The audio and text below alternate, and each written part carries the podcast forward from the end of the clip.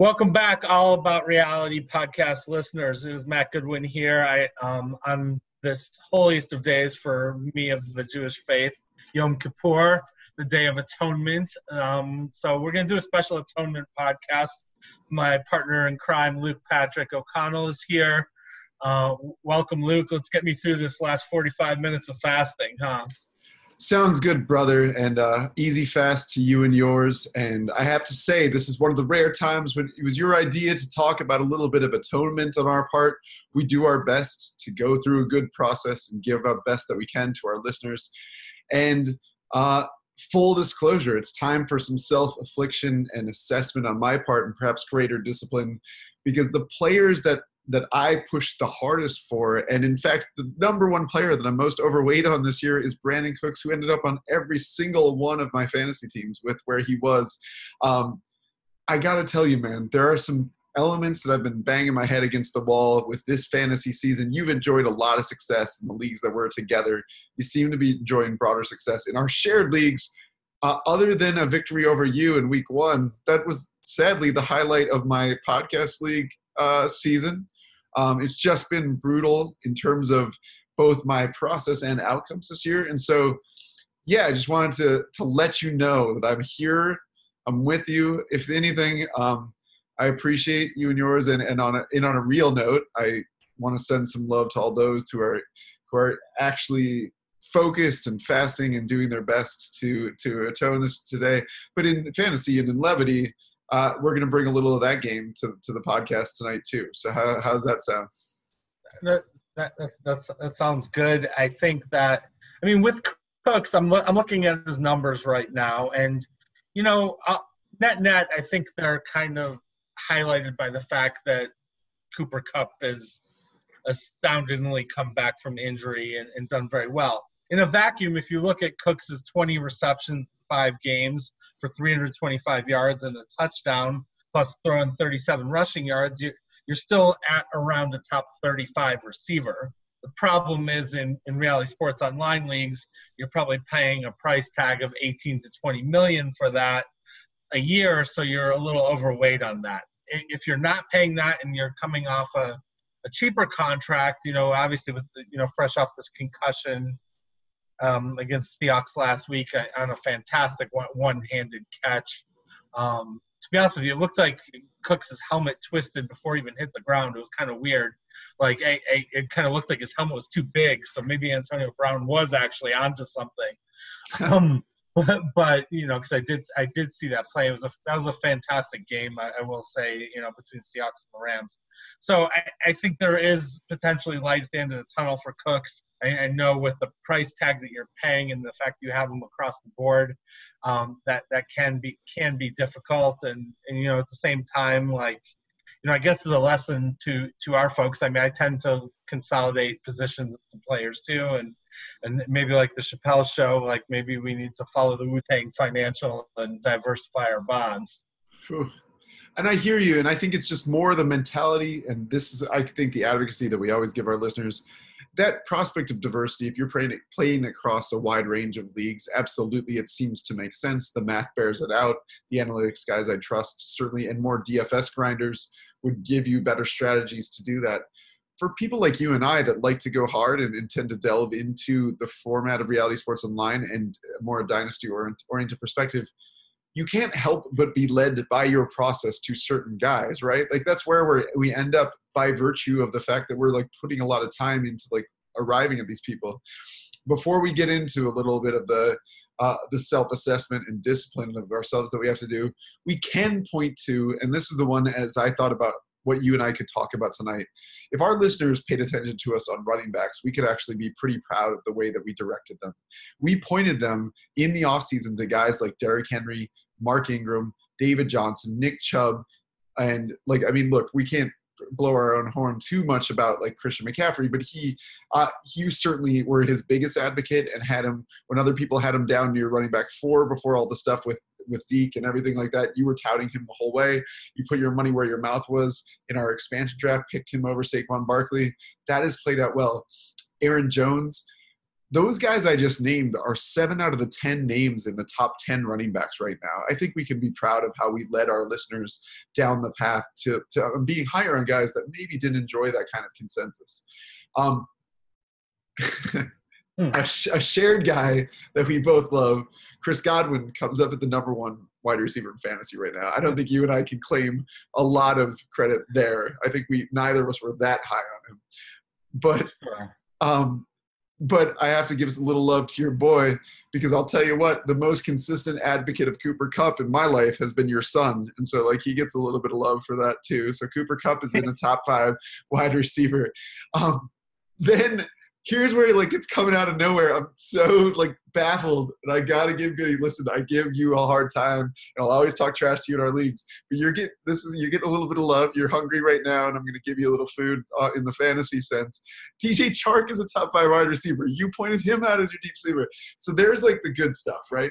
Right. Now, now we got to get into the, into the self discipline, right? Like we we touted some guys that that we really have to take uh, a hard look in the mirror on, and I and I think that there are ways that I was like pretty radically off on some some some players that we could do better on. So let, well, should we talk about that for a moment? Well, um, yeah, I think so. I don't want to pick on you uh, about about Cooks. I, I think what, what I do want to know is though what what because we we didn't really talk process on him and and what you you know what you were really digging about him that you know, I know Stefon Diggs is a whole different story. I, I know the narrative why you like Diggs and, and why the fantasy community does too. Just great route runner, and you know, in, in, a you know fairly good offense, playing for your favorite team. You know, obviously it's run heavy now, but but what drew you to you know thinking that Cooks would you know that either this season or over the next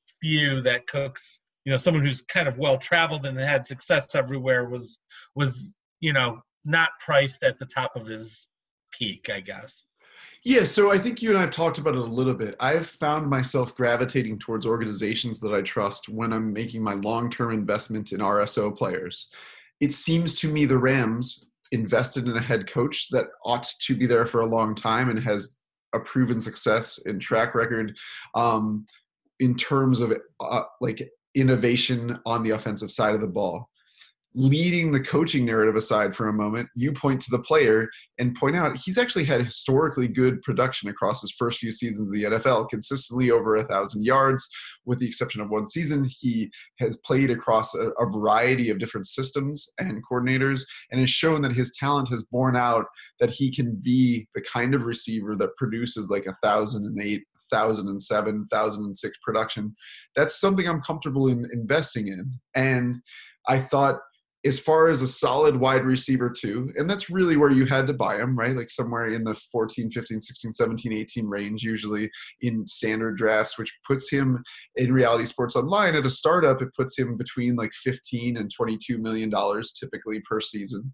That is absolutely a price that i remained comfortable buying him at across across leagues and because he wasn't one of the more hyped names because of the flame out of the Rams, but not necessarily Brandin Cooks in that in the Super Bowl.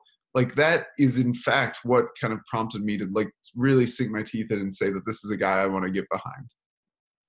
Okay, that, that makes sense. Um, I'll share a little bit, you know, my process on Cooper Kupp.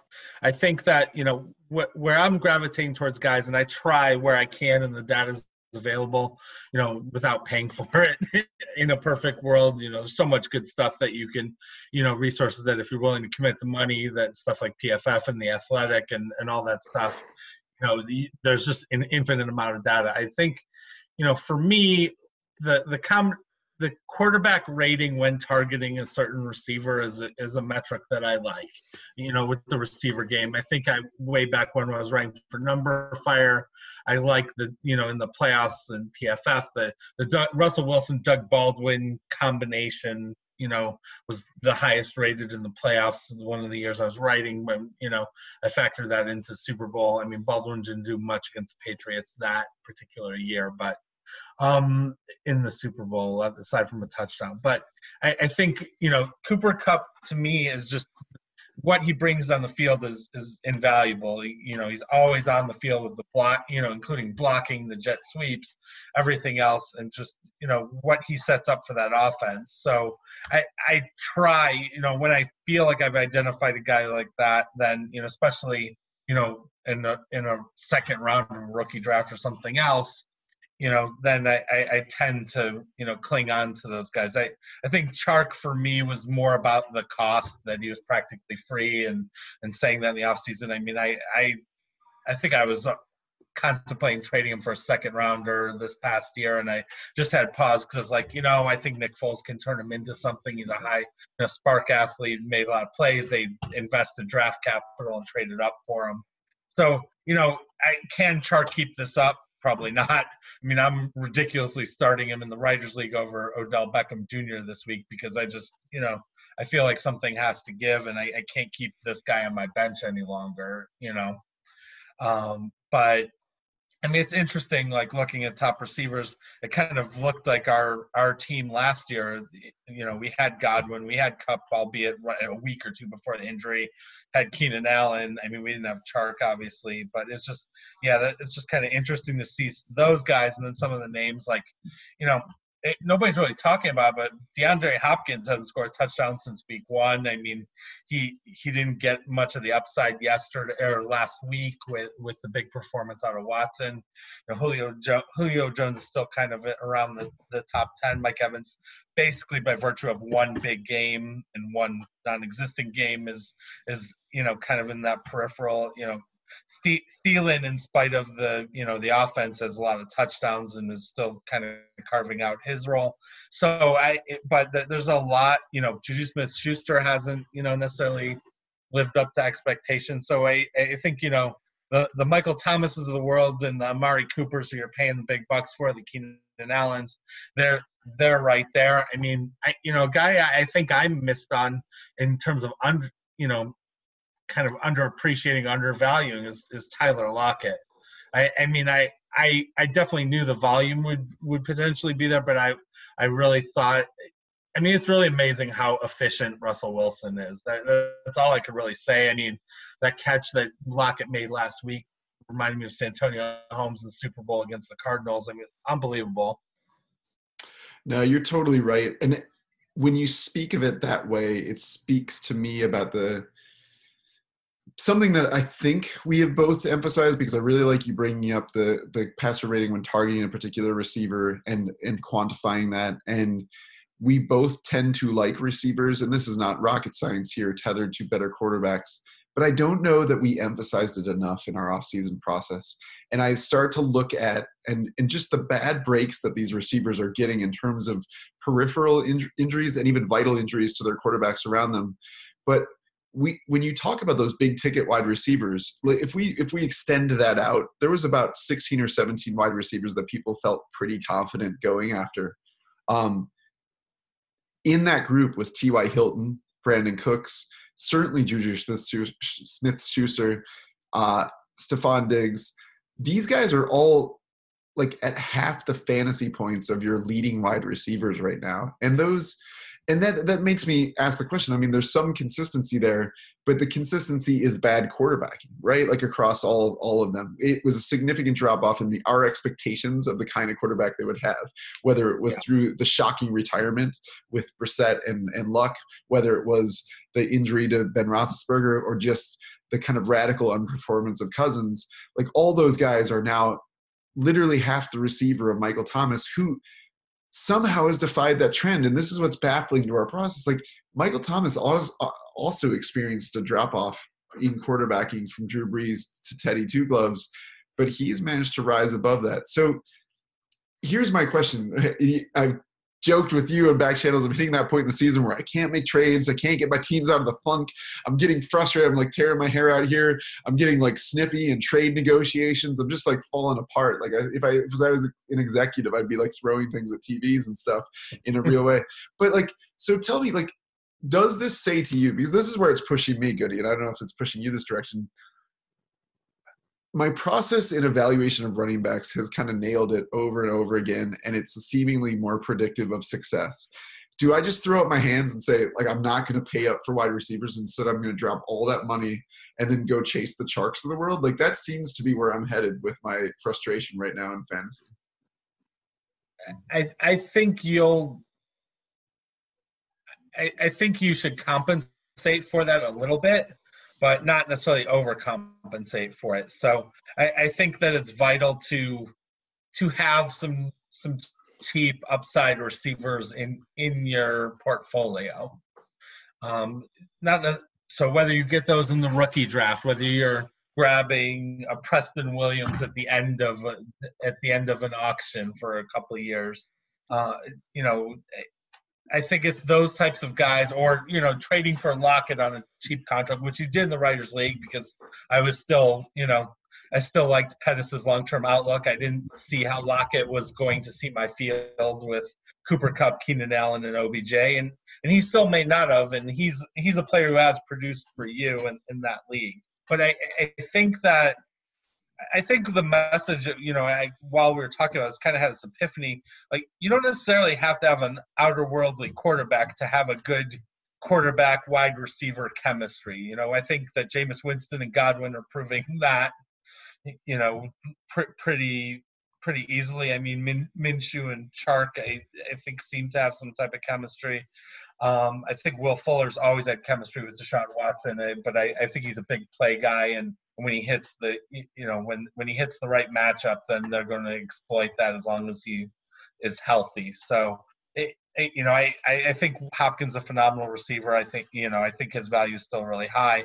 I, I also think that a guy like, you know, Al, I really still love Allen Robinson. I think he's producing very well. He's, you know, age 25. I think his extensions, if you hadn't overcompensated for him and with a big contract in the league, you know, when you extended him when he had his ACL or something else, I, I turned that into two years, 16 million a couple weeks ago. I'm thrilled to have Robinson on board. Trubisky or not, I, I think he, he still has wide receiver one volume. He's got 31 catches on the year. 377 yards, two touchdowns. I mean, I'll be in, in the same game, but you know, like him a lot. Still like Fitzgerald a lot, even though you know Kyler Murray hasn't been the fantasy darling that everyone expected. I mean, Fitzgerald obviously is a, a shorter term play. So I, for for you, I, I think that yes, you you have to go after some of those guys, some of those receiver types. You know, especially because you're someone who tends to accrete draft picks you know, in the second round, third round. Um, I know sometimes you kind of go all in and, and, flip a bunch of them to get premium assets like a, vis-a-vis a, a Saquon Barkley or something. But I, I think it's important to kind of paint around the edges and always have, no matter what type of, how good your receivers are, like on the top end and the, what the size of the contracts are, you kind of have to offset those with with cheaper guys that you know have a lot of potential. So let's talk for a moment on that. And that actually leads us to a good point. And I like the flow that you're given here. You, like I said, in our leagues together, your teams are real contenders. And my team is at the point where I ought to be selling. When will you talk about some of those smaller pieces or longer term value plays that you probably have on the back end of your roster, what kind of player now that's a little bit higher up that you're looking just to level up to kind of to to armor up to get ready for your playoff battles as a contender can i dangle for you that's going to move the needle? Like would you be moving like a second round pick for one of the guys you mentioned? Like here's a these guys have been solid like wide receiver twos across fantasy for the beginning of the season have demonstrated some of that chemistry you're talking about. So if i dangled the larry fitzgeralds john browns marquise browns of the world to you. These guys are outperforming their expected draft position. Are you willing as a contender to give up future assets, whether they be a younger player tethered to a longer, better contract or a second rounder to go get a guy like that if you're a contender? I think I am. I think it depends on the composition of the league. I think that, you know, and this is something we've had conversations about with going for, to do, try to add another flex for the Writers League. I feel like in the Writers League, everyone's core of core starters are, are on paper all really, you know, towards the upper echelon of the league. So, you know, you, you have lots of good players on your bench. In in that scenario, I feel like I have to make a trade that definitively, no questions asked, not necessarily the second rounder, but definitely with the first, that makes my team better. I have Aaron Jones as my running back too on an expiring contract. I, you know, I I have to somehow, you know, if he's my weakest link on my team, I have to, in order to move that first round pick, I got to get something better than Aaron Jones in, that case, and that's hard to do.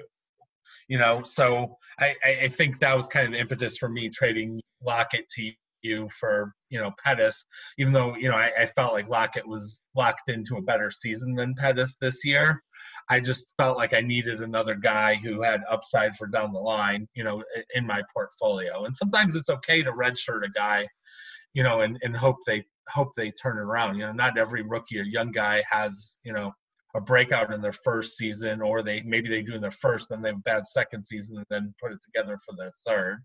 So I, I, I think it's tricky in that scenario. In in a scenario where you know you're in a deeper league and you need talent across the board, definitely you know I definitely be moving picks if if if I thought that was helping me and I was a contender that was you know in the mix to win. Yeah, and I think from my perspective, I have to speak to those of you who are both in your literal parents' basements and in the basement of your league standings right now. Uh, consider for a second when people are offering you these these amalgamations of picks for your really good players. Take a look and be honest about your own draft history. Go back and take a look.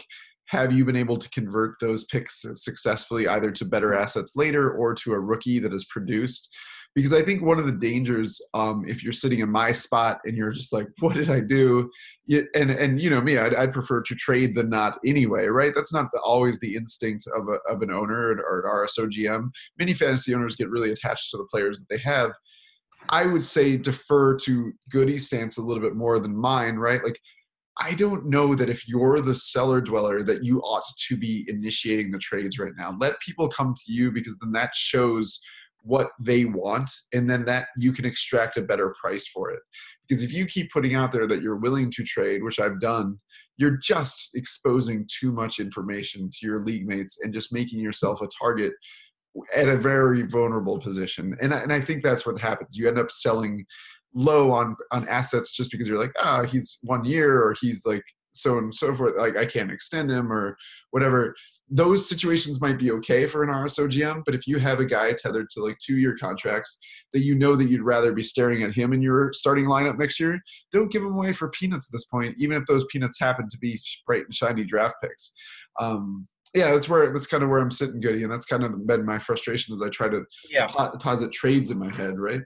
Yeah, no, that that's that's real that's really sound advice. I, I, I think you hit a lot of points there. I, I, I think that it's hard to you know, yes, if you're initiating, you're always active. That's one thing. That's one thing. But you know, I, I, think we, you know, we had Dr. Renee Miller on a podcast last year. She was a great guest. I, I think that we have, we all have our certain biases, especially in Reality Sports Online. That you know, we have these long-term contracts that we're, you're very quick to write somebody off who's not performing and you know whether that's due to injury bad luck quarterback tethered to something you know and and and that that makes it hard because like you know a guy like dj chark had a non-existent rookie year and all it took was a little bit you know a little bit of injury and say like marquise lee's way and then a, a new quarterback or whatever and you know all of a sudden he he's having a good season. I mean, same thing in, in certain ways. Like Leonard Fournette struggled for a couple years. People are down on him. Maybe they sold low, and now, you know, now he's just getting you know supreme bell cow volume, not not necessarily efficiency all the time. And and that was an issue with Melvin Gordon early in his career too. Maybe you know he had he had the touchdowns to show for it, but he was you know his average per carry wasn't great. So I I, I think that you know, I think that one of the other things that's interesting, just kind of going on. I mean, if I told you the beginning of the year that your top three fantasy, sorry, top five fantasy tight ends and scoring are were Evan Engram, Austin Hooper, Travis Kelce, Mark Andrews, and, and Darren Waller, followed by Will Dissly. I, I mean, you you would have probably you know thought that was a little off, and then like a guy like Gerald Everett's like kind of just outside of there too, and he's he's around half the points of Engram. So like I mean you haven't seen anything, you know, Kelce hasn't hasn't popped yet. I, I mean, I use yet very carefully because I think that that offense is explosive, and you know we'll see what the Mahomes ankle injury looks like. But it's just kind of a, a changing of the guard at, at some of some of those positions too. So it's like how how do you you know you have to be you have to be so adaptive to trends and and, and the the best owners in, in reality sports online that I've played with in leagues are the ones that are kind of playing both sides both sides of it you know in real time and I think that's you know our founder Matt Hobson is is really freaking good at that. No, he is, and he's also one of the ones that is most straightforward in trade talks. Like he won't compromise, like in a in a real way. Like some people treat compromise as if it's a good thing in trades, and to some extent it is if you want to get something done. But if you also have clarity about the value of your players, that's where the word compromise becomes a bad thing, right? It compromises the integrity of your team if you come off that value for your player. If, however, you're willing to like navigate creative solutions, that's where creativity and compromise is good. But not when you're like, eh, yeah, maybe I'm, I don't, he's not as good as I think he is. To that end, I was actually going to to shift gears on you and talk a little bit about we we haven't done a lot um, of follow up on the extensions, and we've had a couple weeks of extension data now this seems to be an inefficiency that we can exploit as RSO GMs in the algorithm that, that is worth talking about.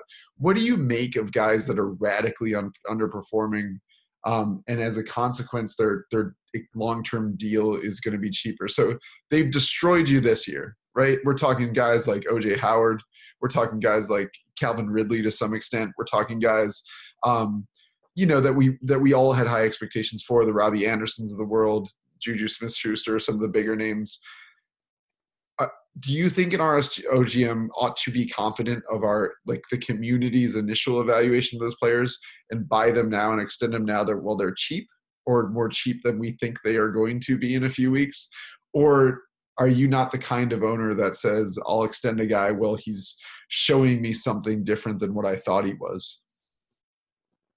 Uh, it's a tough question. I, I think that you know for me it, it's an easy decision for a guy like Allen Robinson who had a 1400 yard season, you know, with a with a mediocre quarterback in in Bortles, and you know he's still young and he, he still has wide receiver one volume. For guys you know, like like Ridley. I mean, I, I, was really taken aback by Ridley a couple weeks ago when he said that he he can't get open against zone coverage. I did, did you see that quote? I, yeah. I, one of my coworkers who plays fantasy a lot was asking me, he's like, "Hey, is there a site you know of that that says how much team defenses play zone versus man?" And and I'm not aware of one, but that would be really interesting information to to know how receivers you know perform against that. So I sorry I went off on a little bit of a tangent.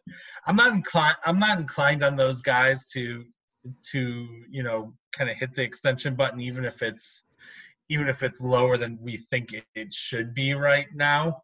Um, because I just don't see the track record as being there. And I think that everything in this marketplace is pointing towards huge ballooning salaries and escalations of things as as leagues get more mature and more people playing the platform. So like when you see Austin Hooper a tight end for 120 million for four years, or even Hunter Henry at that, yes, you don't want to pay that. Like you know, you'd rather have a receiver, but I, I think that you know once you're getting up to the 20 the 20 million a year mark for for players you've got to be somewhat judicious on how how you're doling out those contracts so you know like of course if if if you know if Calvin Ridley's offer is four years, forty million, I think you have to entertain something like that. I certainly wouldn't be entertaining that for someone like Robby Anderson. Um, I, I, wanted to ask you something specifically, but like, let's hear your comments on what I just said, and then I, I want to ask you a question. No, I, I think it's good that we focus on a particular player and, and try to elaborate on our point. And I think to build on what you said about Ridley, what we thought about him before the season, where he was being drafted in Dynasty and where his Dynasty stock was, he was a prime candidate for a long term extension. You talk about these comments that he made, other really good um, like air yards leaders like Hermsmeyer and others that have come up with that have been a little skeptical of Ridley. The, even like snap share Mohamed Sanu is outperforming him in terms of like the snaps. Sanu's been on the field more than even Julio Jones, so I don't know what to make of that. With the, I mean, it just seems like the Falcons are different than we thought they were, despite Matt Ryan turning in another top five quarterback season at the in the fantasy position. That's the crazy part about it. So I, I I'm with you, and mm-hmm. I think I think it's just a matter in my head of like numbers per year. I'm like, as I see these players like the, ones that are underperforming expectation, like Corey Davis and and Diggs and uh, Ridley and and Juju Smith-Schuster, I just start like looking around at those other that at my context in the league, as you said, look around at the other ballooning values of wide receivers, and if they're asking for 10, 11, 12, 13, 14, I'm still comfortable paying that per year for them and then it, when they start to get higher i just start to ask myself where what what is my cutoff point for this guy? Like can i eat this salary and still be an effective can i play both sides but can i still be an effective gm if i'm dropping 20 million or 22 million or 24 million on a guy like juju smith-schuster if he turns out to be what he is this year and not what he was last year? So. right. But but ask yourself a question. I know, say say you had an offer right now for Corey Davis for eight million dollars a year what what has he shown you you know that that warrants even paying that i guess? You, you know i mean he had he, i think he had two touchdowns in a playoff game or whatever but like there there just haven't been consistent performances out of him that you know that that says like that contract to me is just like no man, no man's land to let someone else you know even if it seems enticing let somebody else you know deal with like Mariota be their problem and and all that. No, I tend, totally tend to agree with you. I think when you start to look at the player and you're no longer certain of their talent and situation, and Corey Davis is one that constitutes that. I'm still certain of Juju Smith-Schuster's talent. I'm still certain of Stefon Diggs' talent. I'm no longer certain about their situation. I'm much more comfortable paying up and taking a big swing and miss for a wide receiver that could potentially be a solid top 10 or top 20 guy because we know that the rest of that amalgam of receivers has frankly replaceable performance for us. Like you can get guys off the waiver wire that will do what Corey Davis is doing, and I and I don't know that you can do that for a guy that pops like. And like I said, I think you you named a great one. I've been targeting and successfully targeting Allen Robinson in a lot of leagues because he's been so quiet. People are uncertain about his situation, but he's another one. I'm comfortable gambling on that talent given how young he is and how recently removed from injury he is. I think those are kind of guys I'm much more willing to extend and spend on in terms of draft capital to go get, even if I'm rebuilding. Like he's a young wide receiver, I should rebuild around someone like that, right? So. Right. Yeah. So let me ask you a question. We were talking a little bit about the Falcons offense. And and I and I, I like I'm gonna put in the vein of a trade that uh, like I was thinking of doing you know doing kind of along the lines of like you know I have a contending team. I I have positions in this player already. I, I feel like given what the Falcons defense is and I think it's one of the worst in the league you know that the game scripts are why Matt Ryan's performing like he is not only because of the talent they have around him but is some of the you know how bad the de- the defense is I, I feel like Austin Hooper's for real. And I, I don't know that he's four years for real, but I, I'm you know, a lot of the contracts I feel like that I've seen with him are are two years maybe or a year left and you have the franchise tag it at a, a position that doesn't necessarily warrant paying exorbitant salaries. So even though his extension right now is ridiculous and the you know where I've had the offers. So you know, I in what in one of my main RSO leagues, I have my tight ends right now are OJ Howard on a second year rookie deal where I have two years left this year and next. And then I have Dallas Goedert. you know, he's one of the guys I picked up at the end of an auction type, you know, as a four year Devy deal for I think I'm paying him like four million dollars a year. You know, you have those two guys who like right now, for better or worse, OJ Howard's is not performing. Goedert's kind of stuck behind Ertz would you take those two, you know, knowing what you know, would you take those two at a combined salary of five and a half million and offer it for to somebody for Hooper as two years left at five million a year and be comfortable with that? Or, you know, like, you know, if you're a contending team, or would you have be worried that you'd be losing out on that upside that you're talking about, kind of the playing on the both sides of the fence question. So I think it's kind of a perfect real life example of you know what you're doing if you're contending because you don't necessarily trust the tight ends you have, but you, feel you know that they have future value. So would you take the you know putting the new Luke Patrick I- involved in this? Which approach would you take? Would you know knowing what what has happened to you? Would would you be taking a more patient approach, and, or would you still be looking to trade those two guys for a tight end upgrade? Yeah, no, it's a great question to posit because Hooper's oddly been this guy. Hooper has been the bellwether this year. On my two best teams, he's my tight end. On all my other teams, OJ Howard's my starting tight end, and that kind of tells you all that you need to know, right? And and so I think you're right. I think I still um, I think that's a deal that gets done across most leagues because Hooper's giving off very Jason Witten vibes. He doesn't seem to be the most athletic specimen, but he, you know, summers in the off season with with Matt Ryan and does all the narrative street stuff right. He's a player coming into his own, like kind of about the right time in the evolution of a tight end historically that we've seen. So yes, I think that gets done on the contender side, and I think if I'm rebuilding, I don't know that I'm hanging on to Hooper. I think I'm willing to move him um, for for some assets, right? You can probably get a contender to sweeten that for you by saying like, yeah, yeah, like send me send me Howard and a pick, or send me Howard and Goedert and something else sweet, and I'll and I'll make that move for you. Like go go win a championship and let me rebuild. Um, I think that's one that both guys can walk away feeling as though they didn't shaft the other on, and that you can build a good trade rapport in the future too. I think that's a very fair way of approaching it. Okay. So, yeah, man, I think so. I think we've covered some good ground here. Um, I, I, feel a little thank you in your in on this holy of days for you. You've made me feel a little bit better. Like maybe I'll still have fun playing fantasy football for the rest of the season. I'll still harass people with trade offers and things of that nature. Anything else we need to tackle on this day Day of Atonement? no, I think we're good. I think we're good, brother. And um, I'll wish it to you well, easy fast for you, and uh, we'll we'll come back in the in the weeks to come and see what we can do in terms of restructuring those contracts, getting those extensions done, bringing on some guests for our listeners, and uh, and move forward with the fantasy season. Yeah, most definitely. In terms of atoning, I'm definitely atoning for the Dante Pettis love.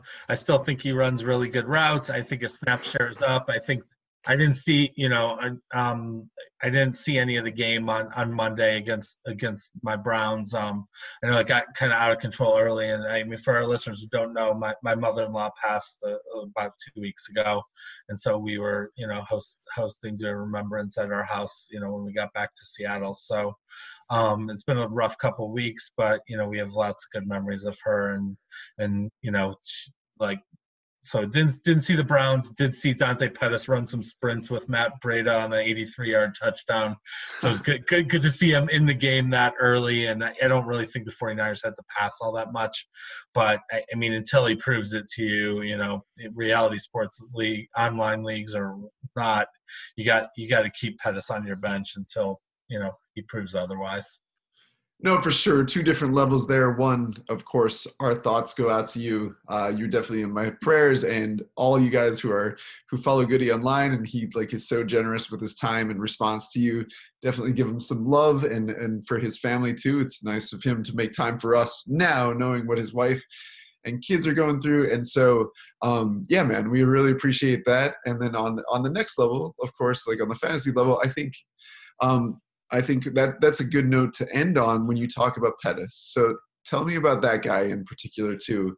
Is he a guy that you're willing? He's mostly in, across most leagues. He's on favorable contracts. He's locked up tight. We we both think so highly of him and his prospects. Um, if you could get like a player that's performing well for this season, you're just like, what is this guy doing? But I don't know why, but he's consistently performing and he's expensive and old and on a one year contract. But like like like a John Brown. Right, would you do that tra- straight up like John Brown on a more expensive contract for one year for a guy locked up tight like Dante Pettis for multiple years if you're contending? Uh I personally wouldn't because I mean maybe because I how I I seem to have a bunch of receivers on my team and then I John Brown the question is like the replacement value like can John Brown really catapult the team you know I mean if he does this five straight weeks like DJ Chark then sure you know you can make that argument for sure But you know, I, I would even if I was contending, I think I'd still hold hold on to Pettis in that particular case. You know, if if, if John Brown turned to Larry Fitzgerald, I, I think you know, I, I think I, I would probably make the deal. awesome, man. And I guess last question: Give us any kind of hope or or lament, however direction you want to take this. Should you get what you can for OBJ and Baker now, or should you hang tight with those guys?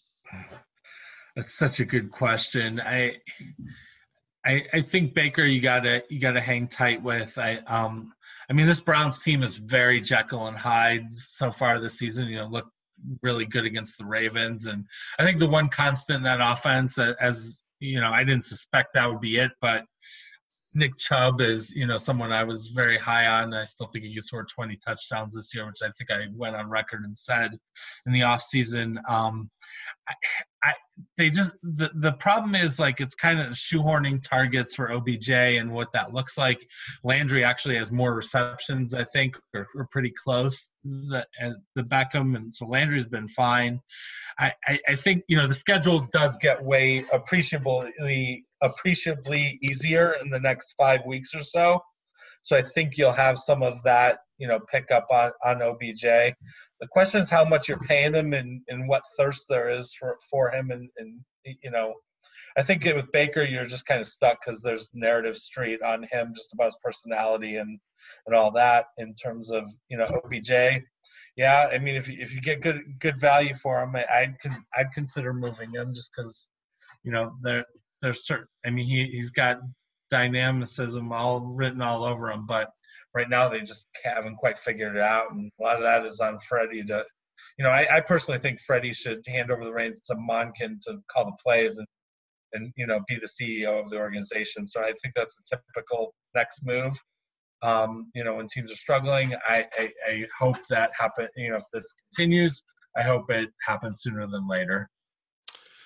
All right, man. Great note to end on. Again, thank you for making time for us, for all of our listeners who observe this Holy of Days. We wish you an easy fast and, and Goody, I hope your schedule gets easier with a little more food in it in the next few hours too, brother. And uh, to everybody out there, this is uh, Fantasy Doc Ock and at Matt Goody too, and that there wraps up another episode of All About Reality.